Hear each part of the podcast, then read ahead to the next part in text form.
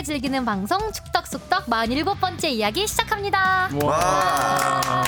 아, 역시 박다. 뭐, 네, 박네요. 분위기가 달라지는데요. 음. 이대로 오프닝 멘트 주시우님이 고정으로 가는 겁니까? 네네네. 하나씩 이제. 제가 갖다 바치겠습니다. 아, 돌아가면서 한 번씩 해보죠. 어, 그 그것도 괜찮네요. 나중에 이제? 그 인기 투표해서 욕심내는데. 비디오 안 열심히 가? 하시기 바라고요. 처음 아 어제 비디오 먹고 난리 났죠. 네. 어, 싱그러운 목소리로 어두운 이야기들을 좀 해보겠습니다. 자, 힘겨운 한 주였습니다. 29년 만에 남북 대결, 사상 초유의 무관중, 무취재, 무취재, 무득점, 무득점, 무승부, 무승부, 또 무 있나요? 어이없을 무. 합쳐서 3으로 끝났습니다. 네. 무중계가 가장 컸죠, 사실. 음. 뭐, 네. 중계가 없었던 것. 축구 팬 여러분들한테는 정말 분노를 금치 못했던 그 순간들이 아니었을까 싶은데 그렇습니다. 오늘은 이 아무도 보지 못한 남북 대결의 뒷 얘기를 나눠보겠습니다. 아니 봐야 뒷 얘기를 안할수 있는 거 아니에요? 네, 앞 얘기는 모르고요. 일단 네. 뒷얘기만 무성한데 네. 아, 남북 대결 취재를 원래 가려고 했다가 월북에 실패한 이정찬 기자 나왔습니다. 네. 와. 네, 평양에 있었어야 할 시간인데, 네, 그래서 사실 하성룡 기자가 이 시간에 여기 있고, 저는 이제 평양에 가 있었어야 됐는데, 못 갔죠. 예, 시간에 있어서 뭐, 예. 아직 지금 시- 녹음 시간이 12시 39분인데 아직 이제 비행기는 안 탔겠네요. 평양이 아직 점심. 식사를 네, 하고 있을 식사하고. 시간은 아닐까 싶어요. 음. 한참 네. 사진 이제 가기 전에 사진 많이 찍고 있을. 아니 그럴 수 있는 상황일지 아닐지는 잘 모르겠어요. 근데 그 지금 넘어오는 정보들을 보면 뭐 호텔 밖으로 거의 못 나가는 상황인 것 같아요. 네. 와, 근데 핸드폰도 못 하고 되게 심심하다. 핸드폰은 다 반납을 하고 이제 갔다가 네. 베이징 공항에서 대사관한테 네. 받게 돼 있습니다. 그리고 어제 남북 대결을 어이없는 노룩 생 중계, 뇌피셜. 어, 뇌피셜. 무중계 중계죠. 중계 없는데 중계. 사기 중계. 상상 중계. 상상 중계. 중계 뇌피셜 중계. 중계권 사야 되는 거예요, 그것도. 목소리만 나가는데 뭐 어떻습니까? 아, 사진 같이 네, 보는 거고. 어제 반응이 좋았다고요, 그게. 어, 원래도 저희가 이제 그날 급작스럽게 결정된 거였는데 처음에 한 30명, 40명 들어오지 않을까 싶었어요. 그래갖고 워낙 들어오는 그림도 없을 거고 사람 접- 인기가. 없으면 예. 음. 그러면은 그냥 한 시간 정도만 전반전만 하고 끝내자 이런 얘기가 있었는데 어제 거의 동시 접속 자 수가 한 8천 명 넘게 오. 들어오셔서 어휴, 그때 많았네, 유튜브 진짜. 라이브 1등 찍었어요. 어, 그래요? 뿌듯하더라고요. 제가 이제 이 현장의 정보가 바로바로 오질 않기 때문에 에, 이 정보가 이제 축구 팀장끼리 이제 카톡방이 있거든요. 음. 축구 협회에서 그리로 이제 넘- 넘어오는 그 짧은 몇 줄짜리 그런 속보들을 제가 이제 계속 취재 정보에 올려주면 그걸 보고 중계를 했다고 하더라고요. 어. 음, 그래서 보람이 있었습니다. 저도. 근데 하나 신기했던 게 음. 일단 일단 그 제가 거기서 축덕숙덕 홍보를 되게 많이 하니까 그 기- 댓글 저 외워, 외웠어요. 그 아, 유튜브 아이디 키위님이 음. 저를 아시었고 그거 좀 신기했고 또 몇 분은 이정찬 기자님 안 나오냐고 오. 확실히 어, 축구계 스타 기자다. 왜 그래요? 어. 그러니까 뽕 작가가 지금 자, 자기 자랑 한 번 했고 네. 하성룡 기자 디스 한 번 했고 어, 원래 하성룡 선배랑 그런 거 아니었어요? 하성룡 그러니까. 기자가 지금 3주 연속 나왔었거든요. 네. 제가 마일리지 이후로 굉장히 강하게 갈고 있는데 정신 못 차리는 마일리지 얘기를 해가지고 제가 아직도 제주 아, 아직도 제주에 나온 걸- 그뽕 작가 공격하는 맛이 그러니까 저희 기다렸잖아요. 쩝잘해요. 네. 움츠리고 있어야지. 자 오늘은 청취자 질문은 뒤쪽에서 좀 듣기로 하고요. 네. 먼저 남북 대결이 관심이 많기 때문에 또 이 정보들을 어찌 됐든 평양에 있는 정보를 가장 우리나라에서 빨리 접했던 그 기자의 한 사람으로서 네. 제가 여러 여러 가지는 아니지만 뭐 그 그런 얘기들을 네. 뒷 얘기들을 좀 해보도록 하겠습니다. 아 처음에 이제 가장 충격적이었던 게 생중계가 무산된 무산. 거. 네. 네. 저희가 그 생중계가 무산됐다라는 걸 이제 경기 하루 전에 네. 저희가 이제 뉴스 리포트로 확정됐다고 보도를 해드렸고 사실상은 이제 그 전부터 거의 무산된 거나 다름없는 상황이 흘러왔어요. 그렇죠. 지난주에도 약간 그렇게 네, 비슷하게 얘기하셨고. 그 북한의 위대하신 그 지도자께서 한마디면 끝나는 거 아니에요? 생중계 하라고 하면 그냥 어, 생중계 안 하면 안 돼갔구나 이거 한번 하면 그냥 하는 거 아니겠습니까? 이제 그거를 좀 기다렸다가 아, 결국은 이제 아무 그게 네. 없어서 네. 그래서 처음에 이제 응원단 무산되고 그다음에 네. 취재 무산되고 네. 생중계까지 무산되면서 엄청난 비난이 쏟아, 쏟아졌죠. 그쵸. 정부에 대한 비난 비난도 많이 쏟아졌고 네. 그런데 뚜껑을 열어보니 웬걸 음. 우리만 차단한 게 아니었어요. 모든 걸 차단했어요. 네. 그러니까 그 경기 하루 전에 매니저 미팅이 있어요. 경기 감독관이 주재를 하고 이제 양팀 매니저가 와서 내일 안전 조치 뭐 그때 이제 엔트리도 어느 정도 얘기를 하고 유니폼 색깔 정하고 어 그거 정하고 어. 이제 각, 각종 이제 관중까지 이런 얘기들을 하는데 거기서 이제 북한 쪽 매니저가 4만 명이 올 거라고 얘기, 네. 얘기 를 했대요. 기사도 그렇게 났잖아요. 예, 예. 그래서 한 4만 명의 일방적인 응원이 예상되겠구나 했는데 경기 30분 전에 그- 그 축구협회에서 온 메시지는 관중이 없다. 30분 현재 무관중 네. 이렇게 왔어요. 근데 이 정보들 어떻게 오는 거냐면 그 현재 그 축구협회 직원하고 원래 통화를 연결을 하려고 했었는데 축구협회 직원의 일단 핸드폰은 반납을 하고 갔고 음. 또 이제 PC로 SNS를 통해서 알려주려고 했는데 인터넷이 거의 차단 상태. 네, 안 된다고. 예, 그 이메일 막 뭐라. 그래서 유일하게 연결되는 사람은 AFC 감독관. 아시아 축구 연맹에서 파견한 감독관 핸드폰을 가지고 있거든요. 음. 그 감독관이 AFC 본부 말레이시아에 있는 AFC 본부에 연락을 하면 그 AFC 본부에서 축구협회에 연락을 주고 그걸 다시 이제 축구 팀장 그 카톡방에 단톡방에 올리는 거거든요. 단계가 몇 예. 단계를 거친 거예요? 말레이시아까지 갔다. 네. 예, 그첫 번째 온 평양 소식이 30분 전 무관중. 관, 아, 관중 없음이었어요. 그렇죠. 30분까지 아무도 안 들어왔으면 그때 다 놀랐죠 이제 기자들. 네, 아니 들어올 수가 30분 4만 명이 30분 안에 어떻게 들어오냐고요. 음.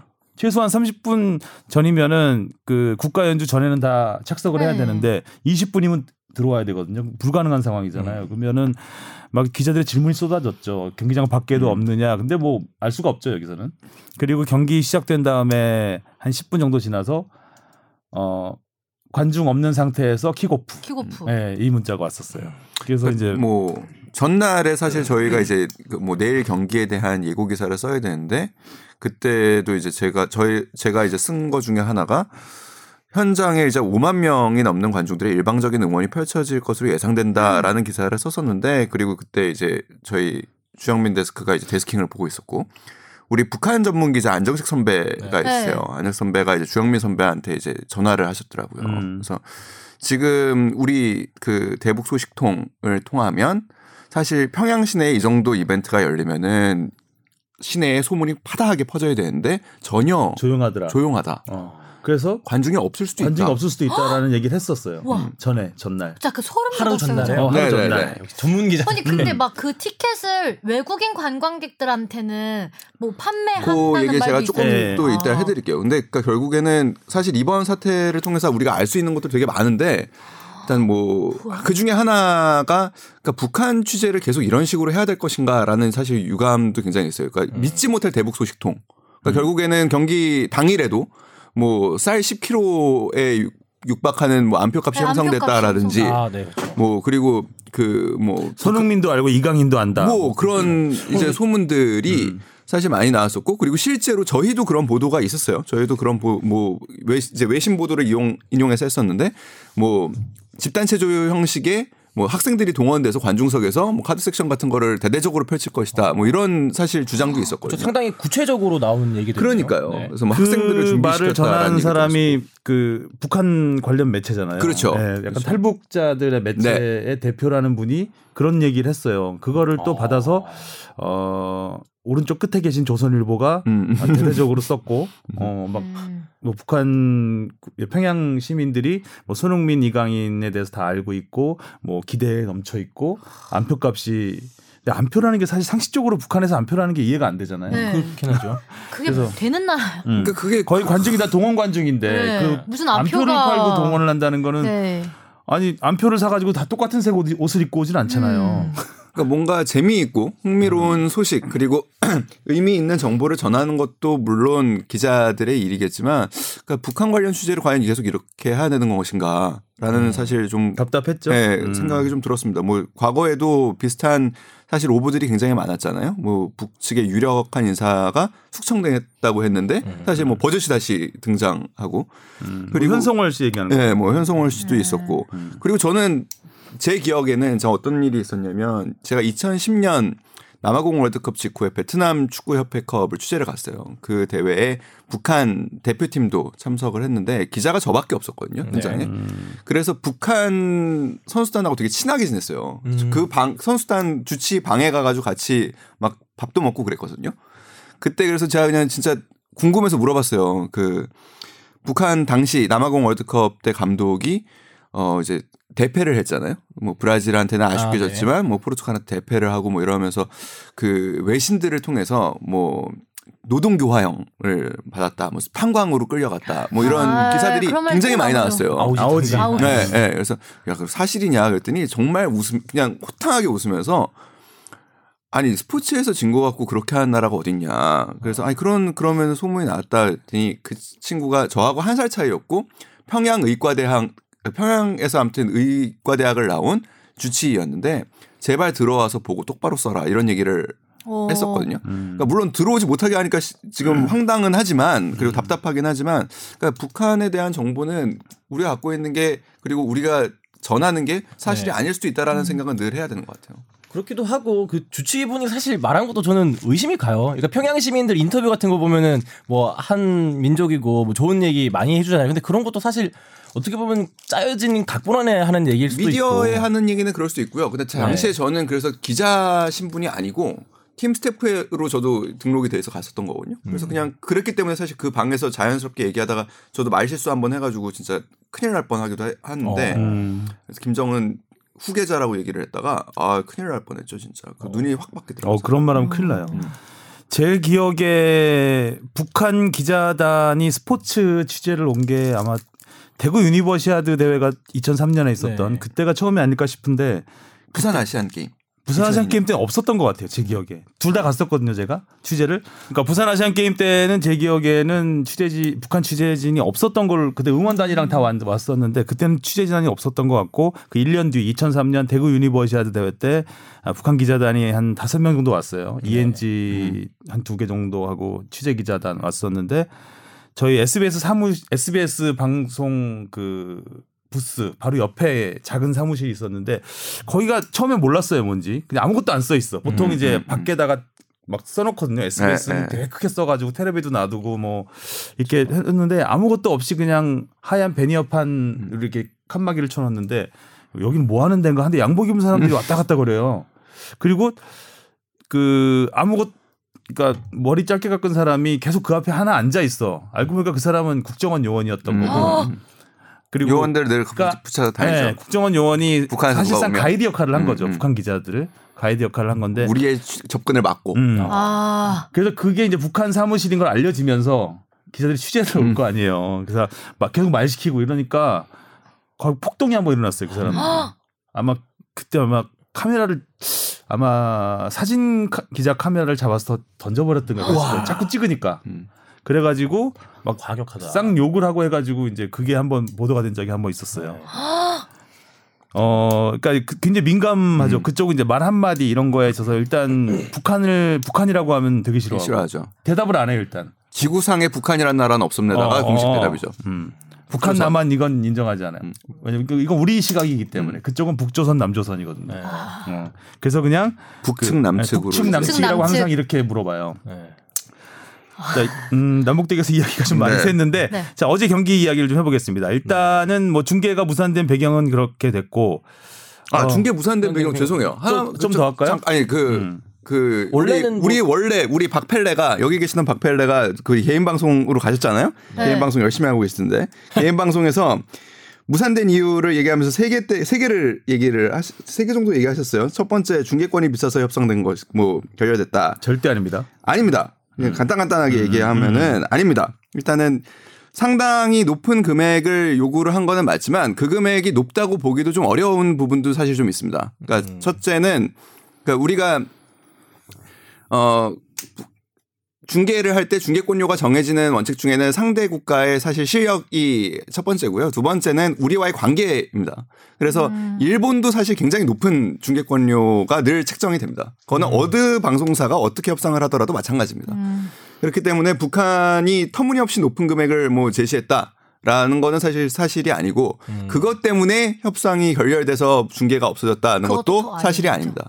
그러니까 실제로 제가 알기로는 이제 그 북한의 대리를 하는 이제 일본의 조총련계 에이전시. 음. 에이전시가 금액에 대해서는 어느 정도 합의를 했던 상황이었고요. 음. 예, 그래서 금액이 높아서 뭐 금액에 대한 불만 때문에 협상이 어그러진 것은 아니라는 것을 음흠. 알려드리고 그리고 뭐 지상파가 뭐 어떻게 보면은 끌려가서 그러니까 뭐 그들의 높은 금액 요구에 뭐 이렇게 끌려가서 그 한 게 아니고 네. 그 정상적인 시장가에서 사실상 거의 그 이루어졌다라는 음. 것이고 어뭐 궁금한 거 있나요? 정상은 아니지 사실. 어, 약간 뭐 비정상적이긴 하지만 그러니까 그리고 국민의 높긴 하죠. 관심을 놓고 네. 봤을 때 네. 관심도를 놓고 봤을 때 그리고 그 아무리 비싸더라도 역사에 남을 경기인데 안할 수가 없어요. 안할 예, 수가 없었잖아요. 가격 때문에 안. 됐다는 예. 건 말이 안 말이 되고 안 아마 되죠. 더 높게 불러도 어쩔 수 없이 그렇죠. 했을 텐데. 어, 한국 방송은 해야죠. KBS는 했겠죠. 네. 그래서, 그래서 이제 사- 방시상파 3사가 너무 높기 때문에 도저히 그 금액에 우리가 광고 수익을 맞출 수가 없어요. 엄청난 손해를 봐야 돼요.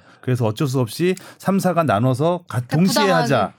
같이 부담을 하고 네. 같이 동시에 중계를 해서 최대한 소, 손해를 줄이자. 음. 손해를 볼 수밖에 없는 금액이었기 때문에 에, 그렇게 해서 이제 경기 당일까지도 혹시 몰라서 준비를 했던 상황이었고 결국 무산이 된 거죠. 또 하나 네. 있습니까? 그리고 뭐 이제 어 북미 회담 분위기가 어, 안 좋아지면서 결국에는 무산된 네. 것이다.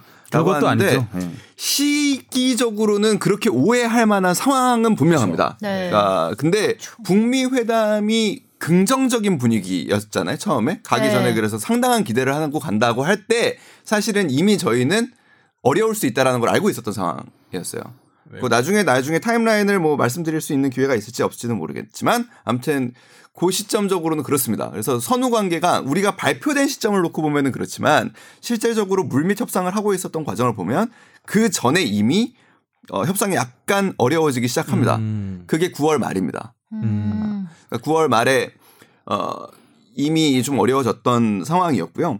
그리고 남북 관계가 악화되고 그리고 북미 회담이 안 좋아져서 만약에 우리 기자단이나 중계를 허용하지 않는다면 이달 말에 20일부터 27일까지 열리는 역도. 아시아 역도 선수권에 우리 취재진을 역도. 받지 말아야 됩니다. 근데 뭐 초청 장 왔다고 왔죠. 하더라고요. 네. 예. 그러니까 결국에는 다른 뜻이라는 거예요. 제가 보기에는. 음. 왜 그럴까요? 그거는 뭐또 어렵다. 여러 가지 추측은 가능하겠지만 또 뒤에서 얘- 얘기할 시간이 좀 있을 것 같고 그리고 또 네. 하나는 제가 또 좀 이거는 뭐 좀 아쉬운 건데 토- 이거는 뭐 박문성 그러니까 문성 형이 얘기한 부분은 아닌데 뭐 통일부가 DVD를 구해서 주기로 했다. 아 이것도 사실이 아닙니다. 어 기사가 어제 많이 나오지 않았나요? 그러니까 참 이거 그 남북대 남북 축구 관련 이제 뭐 취재와 중계 부분에서 기자로서 굉장히 불편했던 부분 중에 하나는 통일부가 왜 나서냐고요. 음. 어. 통일부는 그냥 이거는 스포츠 행사기 때문에 축구협회 대 축구협회 북한은 정부가 나설 수밖에 없어요. 공산국가니까. 북한은 뭐 그 축구협회 자체가 한 체육 부의 한 부서 정도 크기밖에 안 돼요. 우리나라는 축구협회 가 굉장히 크잖아요. 어찌 보면 대한체육회보다 더 큰 조직이라고 할 수도 있는데 어 체육 원래는 이제 축구 협회끼리 해야 되는 거예요. 정치와 이런 게 끼어들면 절대 안 되는 것이고, 근데 단 다만 북한이기 때문에 우리가 북한을 네. 가서 어 경기를 해야 되는 거기 때문에 통일부가 통일부의 서포트가 반드시 필요하죠. 음. 통일부의 허가도 필요하고 지원도 필요하고, 근데 그 부분을 해야 되는데 마치 자기들이 이 행사의 주인공인 양 음. 주최자인 양 행사를 했다는 거죠 한국에서. 그래서 사실 축구협회에서도 함부로 뭐 할 수 있는 게- 그러니까 그 정부가- 마음대로 할 수 있는 게 별로 없었어요 거의. 음, 나서 근데 이 DVD 영상을 마치 통일부가 북한 쪽에 요청을 해서 어, 마치 얻어내는 것처럼 어제 발표를 했단 말이에요. 그건 말도 안 되는 거예요. 음. 그러니까 이 북한이 영상을 뭐 주네 마네 이거는 북한의 자유입니다. 현재 올지 안 올지도 몰라요. 네. 예. 근데 그쪽에서 영상은 제공하겠다라고 하는 거는 이 사람들이 그 철저하게 뭐 한국 축구 팬의 알 권리를 위해서가 절대 아니고요. 네. 또 통일부에서 요청해서도 아니고요. 중계권의 연장선이라고 보시면 돼요. 그러니까 우리가 중계권 계약을 가계약을 한 상태였거든요. 나머지 돈은 안 줬지만 일정 금액을 지불을 한 상태였고 그랬기 때문에 그거 가지고 이제 그 조청연계 에이전시가 가서 계속 협상하는 과정에서 이제 그렇다면 경기 끝나고 영상은 줄 수 있을 것이다라고 이제 축구협회 얘기를 한 모양이에요. 그래서 축구협회가 통일부에도 알려주고 했는데 축구협회 입장에서는 이게 어떤 영상인지 모르겠다는 거예요. 음. 어떤 이 중, 중계 영상인지 그렇죠. 전력 분석 영상인지 음. 뭔지 그조차도 모르니까. 확인이 안 됐기 때문에 좀 더 확인이 필요 확인을 하고 영상을 확인을 하고 우리가 그 외부에 공개를 해야 되겠다 라고 해서 이제 중계용이 되면 중계권 연장선상에서 이제 지상파 3사의 에서 중계를 하면 되는 거, 네, 녹화 중계를 녹화 하면, 되, 중계하는. 하면 되는 것이고 만약 전력 분석용으로 주겠다고 한다면 그거는 중계가 안 되잖아요. 그쵸. 그렇다면 이제 그땐 차- 뭐 추후에 뭐 뉴스용이라든가 이런 거는 그 나중 문제거든요. 근데 그게 확인도 안 된 상태에서 통일부가 발표를 해버렸어요. 그러니까 이제 통일부는 좀, 한테는 굉장히 음, 이번 여러 가지 돼요. 상황을 봤을 때 음. 굉장히 유감스럽습니다, 진짜. 음. 그러니까 무엇보다 그 저는 차라리 오늘 그러니까 아까 어, 북한 남자다웠다라는 얘기를 아까 방송 전에 잠깐 했는데 뭐 농담이긴 하지만 북한은 차라리 솔직해요. 음. 우리가 어떤 제안을 해도 이거는 축구협회에서 해결할 수 있는 상황이 아니다 라고 네. 대답을 하거든요. 어. 그러니까 한마디로 이거는 자 당국에서 다 결정을 해야 된다, 위에서 결정해야 된다라는 걸 인정을 하는 겁니다. 정확하게 그들은 그리고 장홍 IOC 위원도 그런 적이 있어요. 북한의 장홍 IOC 위원도 정치와 스포츠 분리를 얘기하는데 말도 안 되는 얘기 하지 마라. 스포츠 위에 정치가 있다 라고 인정을 정확하게 합니다. 근데 음. 근데 우리 정부는 굉장히 스포츠를 정치적으로 이용하면서 스포츠는 따로 따로 별- 종목이- 문제다. 어. 그리고 이번에도 어떻게 발표를 했냐면 뭐, 뭐 중계 무산되고 뭐 이런 거 부분에 대해서 정치적 골이 없었다라고 발표를 합니다. 굉장히 무책임한 발언입니다. 음. 모든 사안에 정치적으로 관여를 관여를 했습니다. 해서 저는 그런 부분에서 굉장히 아쉽고 음. 그 아, 빨리 통일이 돼서 통일부 없어졌으면 좋겠다. 어. 네, 아무튼 네. 이제 그런 문제가 있었습니다. 네. 그 그래서 중계와 녹화 중계, 녹화 중계 여부는 이제 오늘 밤 내일 새벽에 대표팀이 오면 귀국하면 예, 그 아마 인편으로 가지고 올 것 같아요. 우리가 이제 예측하기는 아마 북한이 3대 0으로 졌다. 음, 이런 경기는. 아, 아, 아, 안줄 가능성이. 있어요. 예. 근데 0대 0으로 무승부. 이기면서 북한으로서는 최고의 어떻게 보면 최고의 시나리오예요. 우리는 안 좋았지만 북한 입장에서는 그렇기 때문에 줄 수도 있겠다. 그런데 문제는 어제 그, 그, 그 아시아 축구 연맹에서 보내온 사진들을 사진. 좀 보면 네. 중계 카메라가 안 보여요. 음, 그렇죠. 맞아요. 음. 좀안 보이더라고요. 보통 이제 한국에서 축구 중계를 하게 되면은 카메라를 한 네. 30대 정도 네. 쓰거든요. 30에서 40대 정도. 아무리 아무것도 없던데. 아무리 적게 써도 프로 축구 같은 경우도 20대 이상은 써요. 네. 근데 카메라가 중앙에 한 대 보이긴 했어요. 중앙에. 그거 그- 하나 쓰는 거. 설마 하나는 아니겠죠. 그래서 지금 과연 중계가 가능할 것인가는 와서 또 거기에 전파 방식이 달라요. 거기는 8이고 네. 우리는 NTSC이기 때문에 아, 이게 그런 부분 뭐 좀 변화를 해야 되겠지만 현장 뭐 마이크도 딱히 안 보이는 것 같아요. 음. 그라운드 방송 다 장비가. 별로 안 네. 보이는 네. 것 같아서 과연 중계를 할 수 있을지는 좀 봐야 될 것 같아요. 우리 인민군만 경기장에 군데군데 있고 그러니까 그 인민군 중에서도 인민군이 한 명은 경기장을 바라보고 있고 한 명은 관중석을 바라보고 있었대요. 이게 아, 관중이 없는데 관중이 관중 관중이 없는데 그 사람 경기도 못 보고 빈 관중석 아이고. 아이고 안타깝습니다. 그 인판티노 회장이 있었으니까요. 음. 그리고 아, 인판티노 회장이라도 보면 되는데 저쪽 이제 홈팀 관중석 옆에 측면 있잖아요. 거기에도 있더라고요. 또 추웠겠어 가만히 있어. 자 그리고 녹화 중. 경기 내용을 자세히 살펴볼까요? 아, 네. 경고 이런 경기 내용을 뭐. 자세히 살펴볼 수 있나요? 그럼요. 아 못. 봤어요? 어. 다 봤어요 저. 못 봤지. 네. 생생하게 아, 봤어요. 근데 너무 경고 뭐 음. 이런 것밖에 없으니까. 그렇죠. 유일하게 경기 내용이 좀 온 게 후반 한 15분 정도에 온 내용은 그 50대 50 팽팽. 팽팽. 네, 아, 네. 네. 그다음에? 전, 몸- 아, 전반 전반 전반 나왔고, 전반 예. 어, 전반에 그게 왔죠. 어 50대 50 팽팽 한 차례 충돌. 한, 한 차례 네. 충돌. 어 거기서 이제 아 드디어 어 올라오죠. 기싸움이 기싸움. 펼쳐지는구나. 마치 그 눈앞에 펼쳐지는 것 같은. 다들 상상하면서 음. 그랬을 거야. 그 다음에 후반에는 후반 경기 과열. 과열. 음. 그리고 경고. 어, 뭐. 경고하고 이제 교체 선수들이 교체 선수들 좀 왔었고, 아, 그리고 경기 끝난 다음에 그 축구협회 직원 메시지가 하나 딱 온 게 있어요. 그게 뭐냐면 후반 24분 김문환 슈팅 상대 골키퍼에게 막힘. 아. 후반 몇 차례 아쉬운 찬스 있었으나 득점 실패. 아. 요게 이제 경기 내용이 하나 왔었고. 그리고 어제 뭐 포메이션 좀 잠깐 살펴볼까요? 네, 네. 경기가 상당히 어려. 그러니까 뭐 양 팀 다 굉장히 총력전을 펼친 거는 분명해 음. 보입니다. 그러니까 음. 뭐 경기를 벤투 감독이 여러 가지 고민을 했을 거예요. 그러니까 분위기에 대한 고민 고려도 했을 것이고. 그래서 사실 그 지난 경기 전에 스리랑카전 대승 뒤에 질문 기자들의 질문 중에 마지막 질문이었는데 그런 질문을 했었어요. 그러니까 북한이라는 특수성을 고려할 때 무승부도 괜찮은 거 아니냐. 음. 그러면은 전략적으로 무승부 전략을 쓰겠냐? 아니면 반드시 이기겠다는 전략을 쓰겠냐? 라고 했는데 벤투 감독 그때 뭐 북한을 무섭게 생각하는 선수 있으면 데려가지 않겠다라고 강하게 얘기를 했죠. 이재익 뺐잖아요. 그래서 명단 네. 쫀 선수 뺐자 바로. 어. 네. 베스트 멤버를 봐도 그러니까 선발 명단을 봐도 이기겠다라는 사실 의지가 굉장히 강하게 보이는 그렇죠. 네, 딱 라인업입니다. 그런 굉장히 멤버. 공격적인 사사이 네. 포메이션을 썼죠. 거기에 지난 투르크메니스탄전과 매우 비슷한 어, 우측에 이용 선수 대신 김문환 선수 나온 거 빼- 빼면은 이용? 선수는 이제 네. 부상 물- 때문에, 물 때문에 못못 나왔고 전반적인 라인업을 보면 음. 6월 이란전하고 유사하게 나온 것 같아요. 음. 어그 뭐 그 나상호 선수 그리고 이재성 선수를 네. 배치하고 황인범 선수를 배치한 음. 가운데 배치한 것도 그렇지 않았을까 싶고 음. 위에 이제 손흥민 황의조 투톱을 놓은 것도 그렇고 네. 손흥민 황의조 투톱은 기본적으로는 벤투 감독이 그동안에 부임 후에 지난해 내내 원톱을 쓰다가 올 3월부터 쓰기 시작한 전술이긴 합니다. 그래서 나름대로의 방향성은 있습니다.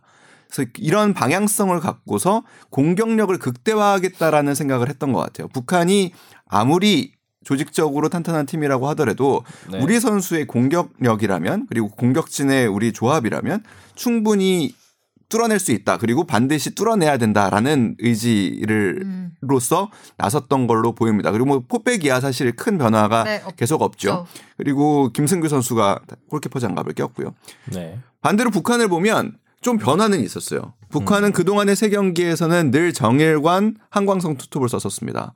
근데 제가 보기에는 뭐 경기를 보지 못해서 이것도 다 뇌피셜이긴 하지만 정일관 선수를 내린 게 아닌가 싶어요. 음. 그리고 지난 세 경기에서 출전하지 않았던 박광룡 선수를 썼습니다. 키가 좀 큰 선수. 박광룡 선수는 몸싸움이 좋고요. 네. 박광룡 선수는 우리 팬들한테도 굉장히 낯이 익죠. 일단은 그 박주호 선수하고 스위스 바젤에서 함께 생활을 했었고 그리고 2014년 인천 아시안 게임 결승 때 그때 우리가 남북 대결을 펼쳤었는데 그 팀 북한의 아주 주축 공격수였죠. 음. 그러니까 한국을 잘 아는 선수 네. 그리고 어 유럽에서 잔뼈가 굵은 선수입니다. 그러니까 유로파 투톱 대 유로파 투톱으로 맞불을 거의 사실상 놓겠다라는 생각을 한 걸로 보여요. 경기 내용이 뭐 우리는 알 수 없지만 현지에서 보신 분들이 50대 50이라고 한다면 사실 북한 선수들이 굉장한 투지를 발휘했겠죠. 그렇죠. 굉장히 거칠었던 것 같고 네. 또 후반에 김민재와 김영권 선수가 경고 경고를. 받았잖아요. 그 상황을 봤을 때는 우리가 굉장히 공격적으로 나가고 북한이 역습? 을 나섰다가 그걸 차단하기 하기 위해서 위해서 좀 반칙을 심하게. 하지 음. 않았을까라는 생각이 듭니다. 처음에 어, 김영건, 김민재 선수가 모두 중앙 수비수이기 때문에 네. 자칫 이, 이 선수들이 경고를 받았다는 거는 페널티킥으로 갈 수도 네. 있다라는 그렇죠. 거잖아요. 네. 어. 위험한, 위험한 상황. 상황. 네, 근데 그런 얘기가 없었던 걸로 보면 한 굉장히 공격적으로 네. 그 하프라인 넘어서 공격을 많이 했고 이제 뒤쪽에서 받치다가 그렇죠. 한번 공이 뒤로 흘렀을 때 반칙을 좀 하지 않았을까? 막아- 심하게 그러니까 막아요. 이 선수들이 만약에 수비 상황에서 사실 옐로 카드를 받았다면 거의 어 위험하죠. 거의 PK입니다. 네. 거의 그쵸, PK 상황이라면. 어, 심장이. 막 딱 올라오는 두근두근한 네, 거면서 저도 왜 수비수가 막 이랬어. 이 다음에 페널티킥 허용 이런 게 나오면 어, 원래 한 정우영 선수 요 정도 라인에서 막아야 되는데 컴퓨터 그 요 문자만 계속 뚫어지게 저도 쳐다보면서 세로 고침을 몇 번이나 네. 했는지 몰라요. 하나 뜨면은 아 이러고 90분이 얼마 어떻게 지나가는지 모르겠어요. 또 색다른 맛은 있었어요. 벤투 감독이 경기 후에 한 얘기를 보면 그러니까 심판이 경기를 너무 자주 끊었다. 음. 말이 나오거든요. 음. 근데 그거는 저는 심판 이제 카타르 심판진이었는데 우리 선수들의 분위기를 본 것 같아요. 우리 선수들과 상대 선수들의 팀 분위기를 봤을 때 이거를 여기서 끊지 않고 사인을 주지 않으면 굉장히 거칠어지고 음, 음, 음. 그러니까 그 심판들은 그런 부분을 미연에 방지하게 돼 있습니다. 그러니까.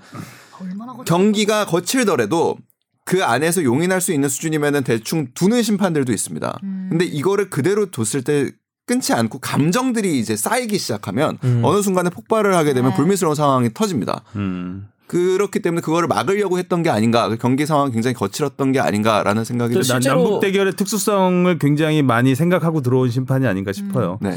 일단 외신 보도들도 이 남북 대결 얘기하면서 꼭 전쟁 얘기가 들어가거든요. 음. 네. 어, 아직도 더비. 테크니컬리 at war라고 이렇게 그 그렇죠. 표현을 했던데 어쨌든 형식적으로는 전쟁이 끝나지 않은 않은. 나라니까요. 어, 그렇기 때문에 어 만약에 스포츠에서 이런 전 그런 식으로 정치적인 문제까지 번지면. 번질 수 있으니 아마 빨리빨리 차단을 해서 경기를 좀 음. 어, 이끌어 나갔던 것 같은 생각이 듭니다. 하고 실제로 그 스웨덴 대사관이 직접 찍은 사진 영상에도 남아 있죠. 이제 손흥민 네, 선수가 스웨덴 충돌을 대사. 막는. 요하킴 베르그 스톰 유일하게 직관을 가. 아, 직관한 유, 유일하게 동영상을 남겨주신 분 감사합니다. 근데 그 동영상도 인플레이 상황은 없더라고요. 아니 인플레 상황 있어요. 인플레이 상황이 네, 있었나요? 인플레. 아그 다른 분이에요. 그 아, 그건 다른 분인가요? 분이에요. 예, 다른 아. 분이에요. 노동자 그분. 아 너도 아 기술자 엔지니어. 기술자. 어. 다른 트위터가 또 하나 있더라고요. 외국인 기? 기술자. 이- 인도 기술자인 것 같아요. 보니까 뭐 어, 언어를 한 다섯 개 정도 하시더라고요. 그 자기 소개해 보니까 그 부분이 오른쪽으로 돌파하는 장면을 하나 올린. 우리나라- 그건 못 아, 봤는데. 북한이 거칠게 따라붙어 가지고 태클로 끊는 아. 장면. 어. 오른쪽으로 돌파한 선수가 누군지는 확실히 모르겠지만 나상호 아니면 뭐 황희찬 선수가 아닐까 싶은데 네. 음, 그 장면이 하나가 딱 있- 있긴 있었어요. 그리고 충돌하는 장면 네, 음. 충돌하는 하나 장면 저도 있었고. 음. 저희도 뭐 경기를 보지 못했지만 이번에 또 이제 문자로 날라오는 거 보면서 신기했던 거는 이례적으로 교체가 빨랐다. 원래 이제 벤투 감독님 스타일이면은 뭐한 아. 70분 정도 가야 교체를 할 텐데 후반 시작하자마자 네. 황희찬으로 들어갔죠. 황희찬 나상호 나상호가. 바뀌었고 다 어느 정도는 예상 가능한 네. 교체였던 것 같아요. 그렇- 네. 사실 선발 엔트리 보고 나상호 황희찬이 네. 나을 텐데라는 생각을 음. 했었고 저는 황인범을 딱 보고 아 이강인이 나을 텐데라는 네. 생각은 했었어요. 근데 황인범 선수 빼고 권창훈 선수. 네, 권창훈 들어갔죠. 그러니까 저는 그, 그 부분에서 딱 이란전 생각이 나, 제일 많이 났어요. 그러니까 이 상대도 어느 정도 거칠고 그리고 공, 그 이란이 사실 굉장히 강한 physical적인 힘을 갖고 하는 힘의 축구를 구사한다면 북한도 사실은 조금 유사하다고 볼 수 있거든요. 그래서 그래서 그런 결정을 했던 것이 아닌가. 이강인 선수에 대해서는 사실 어느 정도는 힌트를 줄 수 있는 게 이런 경 북한은 역습이 굉장히 빠르고 그 강항에서 저돌적으로 사실 굉장히 속도 있게 나오거든요. 아. 거기서 수비 부- 부담을 지지 못하는 선수가 만약에 뚫려버리면 큰일 나니까 어, 했던 것 같아요. 근데 마- 그 공격수 그 교체 카드 세 개를 보면 거기서도 사실은 이 경기를 반드시 이기겠다라는 네. 의지는 보여요. 그러니까 어떻게든 지금 이 0대 0 상황이 굉장히 불만스럽고 이 상황을 어떻게든 음, 골을 넣어서. 골을 넣어서 어 우리가 승점 3점을 네. 가져가겠다라는 의지는 읽히는 카드입니다. 그래서 마지막에 김신욱 선수를 넣은 것도 그렇죠. 어 어떻게든 이제는 뭐 띄워서라도 승부를 보겠다. 어, 승부를 보겠다라고 생각을 했던 게 아닌가 좀 싶습니다. 늦었나? 조금 늦은 감이 없진 네. 않았지만 아좀 아쉬움이 아쉬워요. 많아요. 그리고 선수들 입장에서도 좀 조- 굉장히 조심스럽게 뛰지 않았을까 싶어요. 네. 아, 분위기가 좀 많이 달랐을 네. 테니까 좀 살벌한 분위기였을 거 아니에요. 관중이 네. 없다고 하더라도 어 왠지 분위기 공기가 달랐을 것 네. 같아요. 그래서 선수들도 어, 좀 더 위축된 상태에서 경기를 하지 축구는 않았을까. 분위기라며. 음. 그렇죠. 음. 흐름이죠. 흐름이 한풀 꺾였어요. 패스는 그러니까 앞으로? 패스는 어. 자 외신들의 평가는 좀 어때요? 어제 경기의 남북 대결에 대해서. 일단은 뭐 본 외신들이 많지는 않은 것 같아요. 네. 이 경기 자체를 보지는 못한 것 같고 일단은 인판티노 회장의 에, 이제 어떻게 보면은 관전평이죠 일종의. 실망스럽다고 네. 하지 않았나요? 네, 네. 일종의 관종평이 피파 홈페이지를 통해서 공개가 됐기 때문에 그것을 전하는 경우가 많고 결국에는 외신들도 근데 그 부분은 인정을 한 것 같아요. 그러니까 이거는 사실 전력적으로 보면은 우리나라가 훨씬 우세할 수밖에 음. 없는 경기거든요. 그러니까 그럼에도 불구하고 평양이라는 분위기 그리고 선수들의 북한 선수들의 투지는 음. 남달랐다라는 거를 인정할 수밖에 없는 이건 특수성이라는 그렇죠. 부분에 대해서 봐야 되는 것 같아요. 그 아마 손흥민 선수한테는 저는 개인적으로는 굉장히 좋은 경험이 됐을 거라고 생각하는데 손흥민 선수 이제 또 그 원정 가잖아요 챔피언스 리그에서 그 팀도 비슷합니다. 그 팀도 홈에서 굉장히 지배지다죠. 강한, 예, 음. 홈 팀에서 굉장히 강한 팀이에요. 그러니까 맞아요. 리버풀을 이겼잖아. 예, 예. 네. 진짜 네, 강하네. 리버풀 네. 홈에서 이겼어요. 그러니까 비슷해요. 북한도 레바논을 걸로 홈에서 그러니까 원정에서 맞아. 4대 1로 지는 팀이 홈에서- 홈에서는 그냥 2대 0으로 이기거든요. 음. 그렇죠. 그러니까 그런 부분에서 요새야? 어 강한 예, 강한 그런 분위기를 주는 거죠. 그러니까 음. 그런 부분에서 아마도 외신들도 굉장히 궁금해했는데 많이들 보지는 못한 것 같아요. 그러니까 우리 이제 AP, AFP 정도가 사실상 경기를 취재하기 위해서 굉장히 노력을 많이 했는데 한국 결국에는 기자들하고도 연락 계속하면서 네. 굉장히 불만을 얘기했어요. 인판티노한테도 엄청 항의를 한다고 네. 얘기했거든요. 음. 아니 이러, 그러니까 AD 카드까지 발급을 했대요. 아. 그 현지 주재 기자들한테는 그러니까 AP 통신, 뭐 타스나 CCTV 이런 데가 이제 거기 주재 기자를 가지고 있는데 AD 카드 카드까지 발급을 했는데 기자회견장도 못 들어가게 했고 어, 그 기자회견장에서 북한 기자 북한 다섯 기자 명만. 다섯 명. 예. 공식 기자회견을 열지 않을 경우에는 정상적인 경기 운영으로 그러니까 이게 참 재밌는 않죠. 부분인데 의무거든. 북한은 음. 지금까지 이 모든 상황을 우리는 정상적으로 경기를 운영한 상황이라고 보고 있습니다. oh my 음. god. 네. 그렇기 때문에 룰 공식- 위반은 아니다. 네? 룰 룰 위반은 아니다. 아니다. 룰 위반 아니 그 정상적인 경기 운영을 했다. 음. 음. 그래서 AFC에서도 이제 만약에 축구협회에서 왜 항의를 하지 않느냐, 왜 징계를 요청하지 않느냐라고 어, 질문하시는 분들도 계신데 네. 아, 월, 그 아시아 2차 예선까지는 뭐 아시는 분들은 다 아시겠지만 홈팀. 예, 주최하는 나라에서 모든 권한을 가지고 있어요. 왜 모든 권한을 주었나요? 그거에 대한 불만도 되게 많으신 것 같던데. 어 근데 그거는 이제 그 개최국한테도 뭔가 메리트를 줘야 되잖아요. 음. 음, 중계권도 파할 수 있게 해줘야 되고 AFC가 그러니까 AFC가 너무나 많은 걸 가지고 있다고 불만을 갖고 있는 축구협회들도 많아요. 음. 그리고 그 그러니까 스폰서라든가 이걸 AFC가 다 팔아가지고 자기들이 A보드 광고를 자기들 음, 스폰서로만 못하죠. 채울 어. 수 있고 아. 그렇거든요. 그렇기 때문에 최종 예선에 가면 그렇게 되죠. 최종 예선은 그렇게 해야 되고 2차 예선까지는 음, 그러니까 어제 개최국에서 그러니까, 그러니까 보면은 뭐 A보드를 관중을 들이든 말든 그러니까 A보드가 마음이죠. 왜 있는지는 잘 모르겠지만 그 무슨 무슨 뭐써 있어? 있어요, 무역 있어. 무역 회사도 있고 어. 뭐 네. 있어요. 그, 즐국화 이런 거 기억나. 아, 무슨 도대체- 써 있던데? 도대체 그들은 어떤 광고 효과와 홍보 효과를 기대한 건지 도무지 알 수가 없어요. 관중도 없어. 펀트 펀트. 중계도 안 하는데. 중계도 안 봐. 그리고 우리는 그 무역 회사의 그런 무역을 의뢰할 수 있는 것인가? 대북 제재에 걸려요, 우리는. 그러니까 정상적인 경기 그래 있긴 했네. 그러니까 다시. 관중은 없었지만 때문에. 안전 요원이 있었다. 그 안전위원도 있었어. 군인들 어. 여러 가지 정상적인. AFC는 결국에는 그 이 2차 예선, 1차 예선과 2차 예선을 사실 각국 협회에 진짜 그. 위임하는 이유는 저- 가장 현실적으로는 이, 이 모든 거를 관장할 수 있는 인력과 능력이 안 됩니다. 음. 음, AFC가. 그리고 두 번째는 그 각 축구 협회의 마케팅 권한을 위임하고 그들에게 살 수 있는 사실상의 그, 그 레비뉴죠. 네. 그러니까 인컴 소득을 이- 만들어줘야 되는 입장에서 커머셜 활동을 장려합니다. 음. 그러니까 무- 그 무역 회사가 어떤 아무튼 뭐 비용을 들, 들고 거기에 A보드에 설치를 했는지는 모르겠지만 그런 활동을 아마 통해서 그전 경기하고 안 치운 걸 것 같아. 내가 봤을 때. 그랬을 수도 있죠. 그러니까 북한 축구 협회의 소득을 있게끔 도와주는 역할을 해야 되는 거거든요. 근데 여튼 무슨 간에 소득을 했나? 아, 소득이요. 어, 관중 수입도 있을 수 있고 뭐 어, 그런 한 근데 50분? 관중이 없었어. 아 이번에 무슨 소득을 네. 얻냐고 없죠. 그러니까요. 금전적인 손해를 받겠죠 오히려 보면 손해를 봤죠. 왜냐면 일단은 뭐 중계권 수익도 그들이 사실상 포기한 거거든요. 인판티노가 숙박비. 냈을 리는 없고. 그렇죠. 그렇죠. 음. 저희 우리 선수단도 그쪽에서 내줘야 되는 거 아닌가요? 뭐 내야 됩니다. 네. 북한에 있는 호텔 같은 음, 경우에. 네. 네. 손해를 보면서까지 중계를. 그러니까 왜 이렇게 무관중 경기를 했을까라는 걸 음. 뭐 이유를 좀 생각을 해보면 북한에서는 스포츠 생중계 자체가 없어요 일단 음. 국제 경기는 그리고 이기는 경기만 녹화 중계를 네, 합니다. 그렇다고 하더라고. 음, 이기는 것만 음. 보여준다고. 그게 어떤 의미냐면 그 인민들한테 지는 걸 보여주기 싫다는 음, 거거든요. 음. 기본적으로. 음. 우리는 강하다는 거, 강한 좋은 것만 보여주려고 하는 근데 거예요. 그 선수들도 압박감이 상당하겠네요. 그, 것도 그럼요. 저는 이유가 있을 것 같아요. 음. 그 선, 북한 선수들도 압박감이 상당하겠다. 음. 그러니까 만약에 진짜. 관중을 들여서 2년 전 아시안컵 여자 아시안컵 예선 같은 경우는 음. 5만 관중이 다 아, 저, 찼거든요. 그건 이기겠다고 생각한 거네요. 이길 객관적으로, 봤죠. 아니, 객관적으로 네. 앞서니까 네. 북한 여, 여자 축구는 북한이 확실히 강하니까. 근데 우리가 거기서 비겼잖아요. 네. 그때 아마 굉장한 충격을 받았을 거예요. 음. 선수들 어떻게 갑자기 안위가 걱정. 근데 만약에 이번에 그 5만 관중을 들였다가 네, 만약에 경기를 지는 거는 싫단 말이에요. 그 5만 관중한테 보여주는 그쵸. 게 싫- 싫었을 가능성이 굉장히 높아요.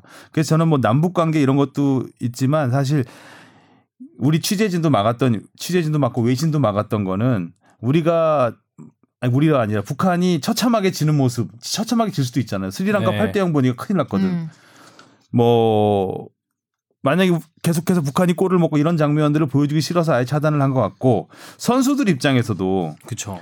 만약에 관중에 차는 게 그 선수들이 좋지 않을 수도 있겠네요. 그러니까요. 응원 아닌 응원. 선수한테는 어. 굉장한 압박이 압박감이 됐을 있을 것 압박이 같아. 됐을 거예요. 관중이 네. 없다는 거는 아 이거 자존심이 상했을 수도 있고 어찌 보면 네. 자존심이 상했을 수도 있고 오히려 더 이겨야 되겠다는 생각이 더 들 수도 있는 거죠. 음. 음. 그러니까 저는 전적으로 동의하는 게 그 북한에 이제 북한도 이제 실험 리그가 있습니다. 그러니까 여러 그 연고지를 두고서 하- 운영을 하는 북한 축구 리그가 있는데 가끔 가다가 이제 조선중앙 TV를 통해서 그 경기 영상이 들어오는 걸 보면 관중들이 예전에 우리 그 프로축구 경기 보러 보면 아저씨들이 막 욕하시잖아요. 음. 저기서 차야지 이런 얘기들이 그대로 들리거든요. 아, 굉- 들리지. 네, 굉장히 강하세요.